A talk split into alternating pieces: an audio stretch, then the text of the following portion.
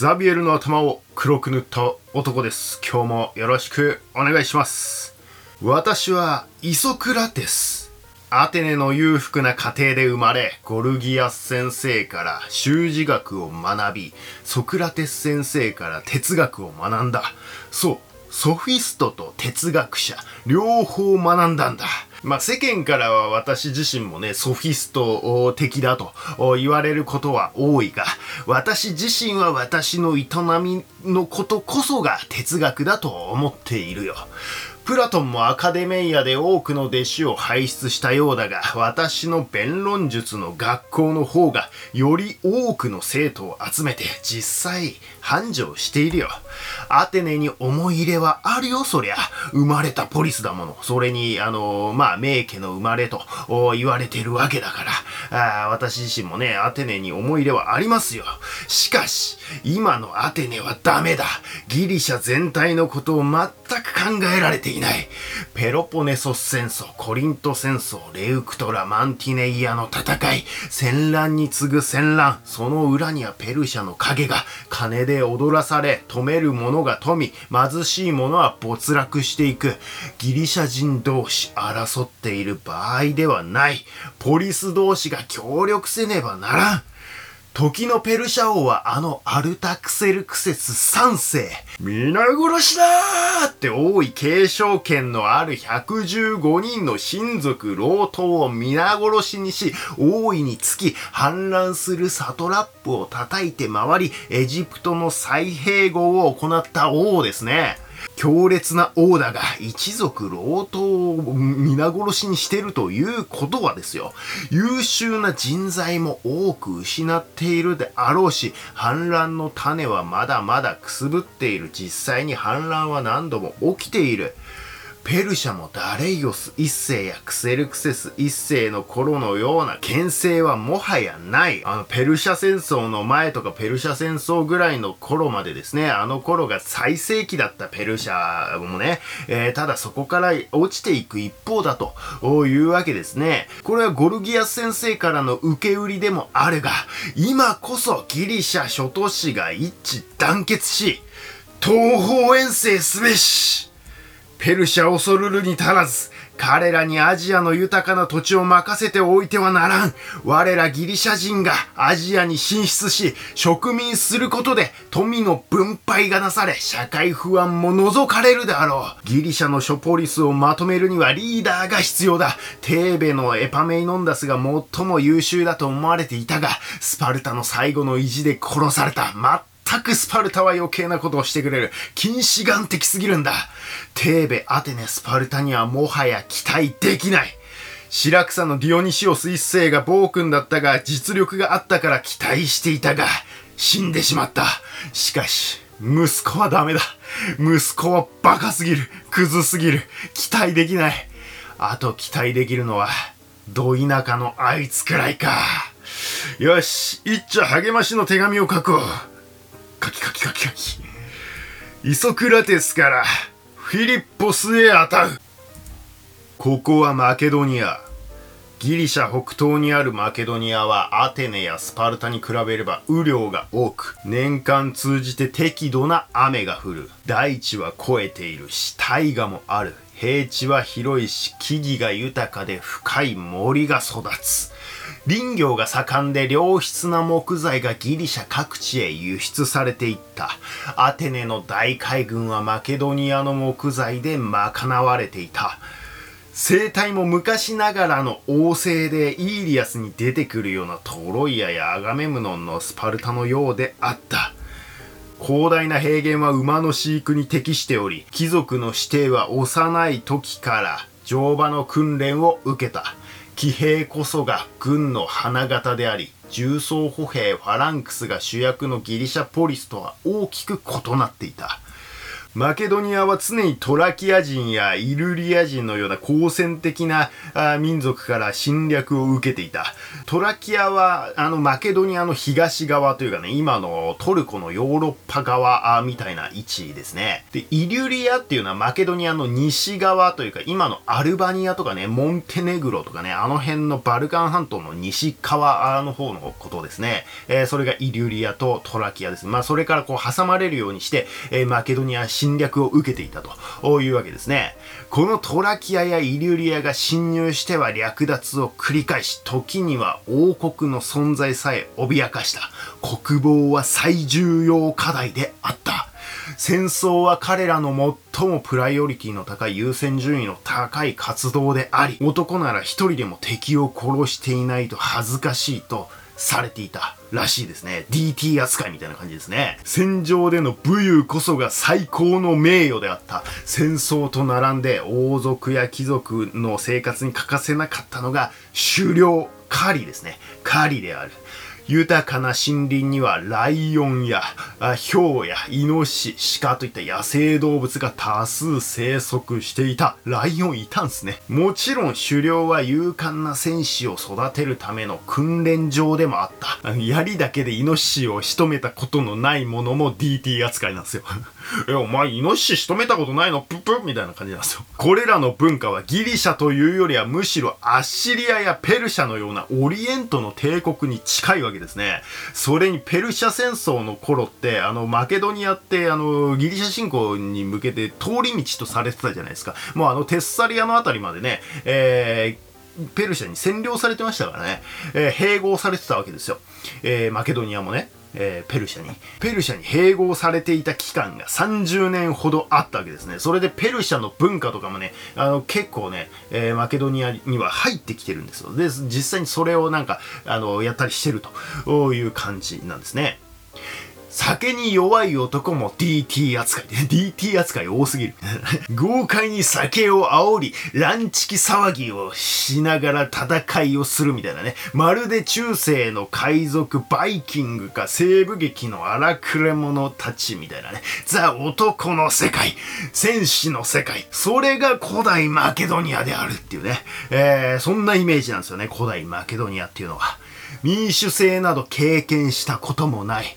ギリシャと呼ぶにはあまりにもギリシャ的ではないマケドニアは野蛮人、バルバロイと南のギリシャからは言われていたわけですね。マケドニア王家もギリシャからどう思われていたか100も承知であった。そのためギリシャ神話の英雄の末裔であることなどを声高に叫んだ。我々も同じギリシャ人、ヘレネスであるということを主張したわけですね。王家はヘラクレスの末裔であるとを主張しました。ギリシャからギリシャ的だ同じヘレネスであると思われるように苦心した。ギリシャの芸術家や建築家や悲劇作家などを呼び寄せて文化を取り入れると。全4世紀前半コリント戦争からテーベが覇権を握っていた頃、マケドニアは建国以来の危機に陥っていた。イリュリア人の侵入により、あの、イリュリアってあの、さっき言ってたアルバニアとかね、あの、モンテネグロとかの方ですね、あの、マケドニアの西の方からね、えー、イリュリア人っていうのが侵入してきてですね、首都を占領され、王は殺され。た。王国は風前の灯火であった。フィリッポス2世、殺された王の弟。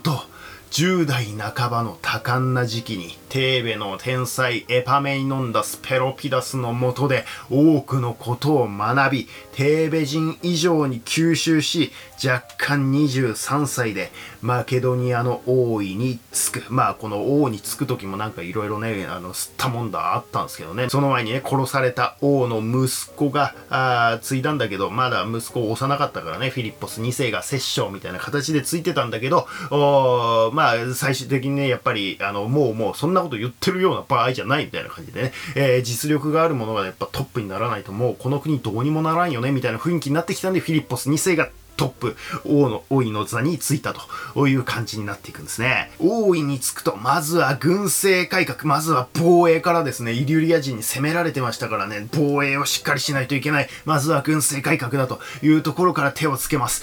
騎兵中心であったマケドニア軍にテーベから学んだファランクスを導入。しかしファランクスはね、あのマケドニアのような広大な平地ではあんまり活躍の場が少ないわけですよ。なので改良した。あそそのまんま、あの、ギリシャと同じような形で、えー、ファランクスを運用しなかった。比較的、あの、身軽にしてですね、軽装にして、えー、機動力を上げた槍の長さを5.5メートルっていうね、驚異的な長さ。5.5メートル長すぎません？みたいな。ビヨンビヨンしてますけど、みたいな感じですよね。えー、普通は2、3メートルぐらいですね。えー、年ですね、圧倒的なリーチを手に入れた。あもうその槍で叩くみたいな感じだったらしいですね。もうビヨンビヨンしなるんで、あの、あんまりさせないみたいな。もうっ叩きますみたいな感じだったらしいですね。日本の戦国時代とかでもね、ありますよね。槍ブスマってやつですよね。さらに、騎兵、弓兵、軽装、歩兵など複数兵科を巧みに組み合わせてですね、それぞれがそれぞれの短所を補うようにうまいことこう配置してい、くわけですよね。ファランクスの右翼側には重装騎兵を置いておいて、みたいなね。えー、ちょっとそれ合ってるかわかんないけど、まあなんかそう、うまいことこう補い合って配置して複雑に動けるようにですね、こっちが出たらこっちが出てみたいなことを組み合わせることで弱点を補い合うみたいな改革をどんどんしていくということをやったんですね。こういう複雑に動けるように連兵をしていったというわけですね。これで防衛は万全です。さらにさらにこれらを精鋭部隊の常備軍、えー、職業軍人としていつでも、まあ、あの生産活動とはもうこの軍人たちを切り離すわけですね。生産活動は生産活動で他の人たちでやっててね、みたいな。俺たちはあの訓練だけしておくから、みたいな感じにして、えー、盛況な軍隊を作り上げていくわけですね。えー、常備軍として整えたわけですね。どこでもここれで遠征できるようになるわけですよ。生産活動と離れるわけなので。あの、新アッシリア帝国のね、えー、アッシュルバニパルとそっくりですよね。なんかこの挙動がね。かといって、ちょとつ猛進に攻め込むということはしなかったフィリッポス2世。巧みに外交交渉を行い、無駄な戦いはせず、侵略者の汚名を着せられることなく、正当性を持って勢力を拡大していった。トラキアを抑えると、トラキアってあの、マケドニアの東の方ですね。えー、その、ま、トラキアを抑えるとですね、えー、アンフィポリスの金山を手に入れ、貨幣経済を大いに発展させ、金貨を使った外交交渉なんかも巧みに行っていくみたいな感じになっていくんですね。えー、なんか以前説明しましたよね。アンフィポリスっていうところに金山があって、えー、まあここを抑えることで、えー、マケドニアのね、えー、覇権を握るきっかけになっていくみたいなね、えー、説明をしたと思うんですが、これがこの時に起き起こるんですね。テッサリアでは、テッサリアっていうのはマケドニアの南の方で、テーベの北ぐらいの、そのテーベとマケドニアの間にあると、えー、地域ですね。テッサリアでは選手に対する反乱がですね、起こってたんですよ。えー、その起こっているのを見逃さずに、えー、フィリッポス2世がそこに介入していくみたいな感じになっていくんですね。えー、選手からの解放者として迎え入れられて、テッサリアのアルコンにも選出されるということになるんですよ。あ、フィリポス2世さんよく来てくれたみたいな。あ、俺たち反乱軍と一緒に戦ってくださいみたいな。うん、任されたみたいな感じでこう介入していってですね、僭主を追い出して、えー、解放者として迎え入れられるみたいな感じになっていくということですね。さらにこの頃ですね、あのデルフォイ、デルフォイですね、えっ、ー、と、デルフォイは、まあ、テーベの西のあたりっていう感じですね。ペロポネソス半島の北側って感じですね。えー、デルフォイがフォキス人という民族に占領される事件が発生します。まあ、あの、デルフォイがある地域をフォキスって言うんですけど、で、まあ、そこに住んでた人たちがなんか、あの、まあ、テーベにですね、こう圧迫されて、えー、もうなんか、あの、住むとこねえよみたいな感じになってですね、あの、もうデルフォイ住んじゃう？みたいな感じで、あの、デルフォイに住み始めるっていう、勝手に住み始めるみたいなね。えー、そしたら各ポリスがですね、あの、ブチギレるみたいな感じになっていくんですよ。お前、デルフォイにだけは手を出しちゃダメだろみたいなね。あの、スパルタとかいかにも切れそうですよね。えー、各ポリスがですね、デルフォイ解放を目指して戦うんですが、えー、ホキス人もですね、なんかデルフォイに、えー、潤沢にあった資金を使ってですね、傭兵をを雇いまくっていたためになかなか追い出せないみたいな展開になっていくんですよ。あの、デルフォイが占領されるって、まあ、あの、過去にも何回かあるんですけどね、これ3回目とかなんかそんぐらいなんですよ。第3次新生戦争みたいな、なんかそんな感じの名前なんですけどね。まあまあいいや。あの、まあ、それがですね、10年近く続く戦争となってたわけですね。ずっとドンパチやってたわけじゃないと思いますけど、要は、それだけデルフォイが、あの、占領されてたっていうのが続いてたわけですね。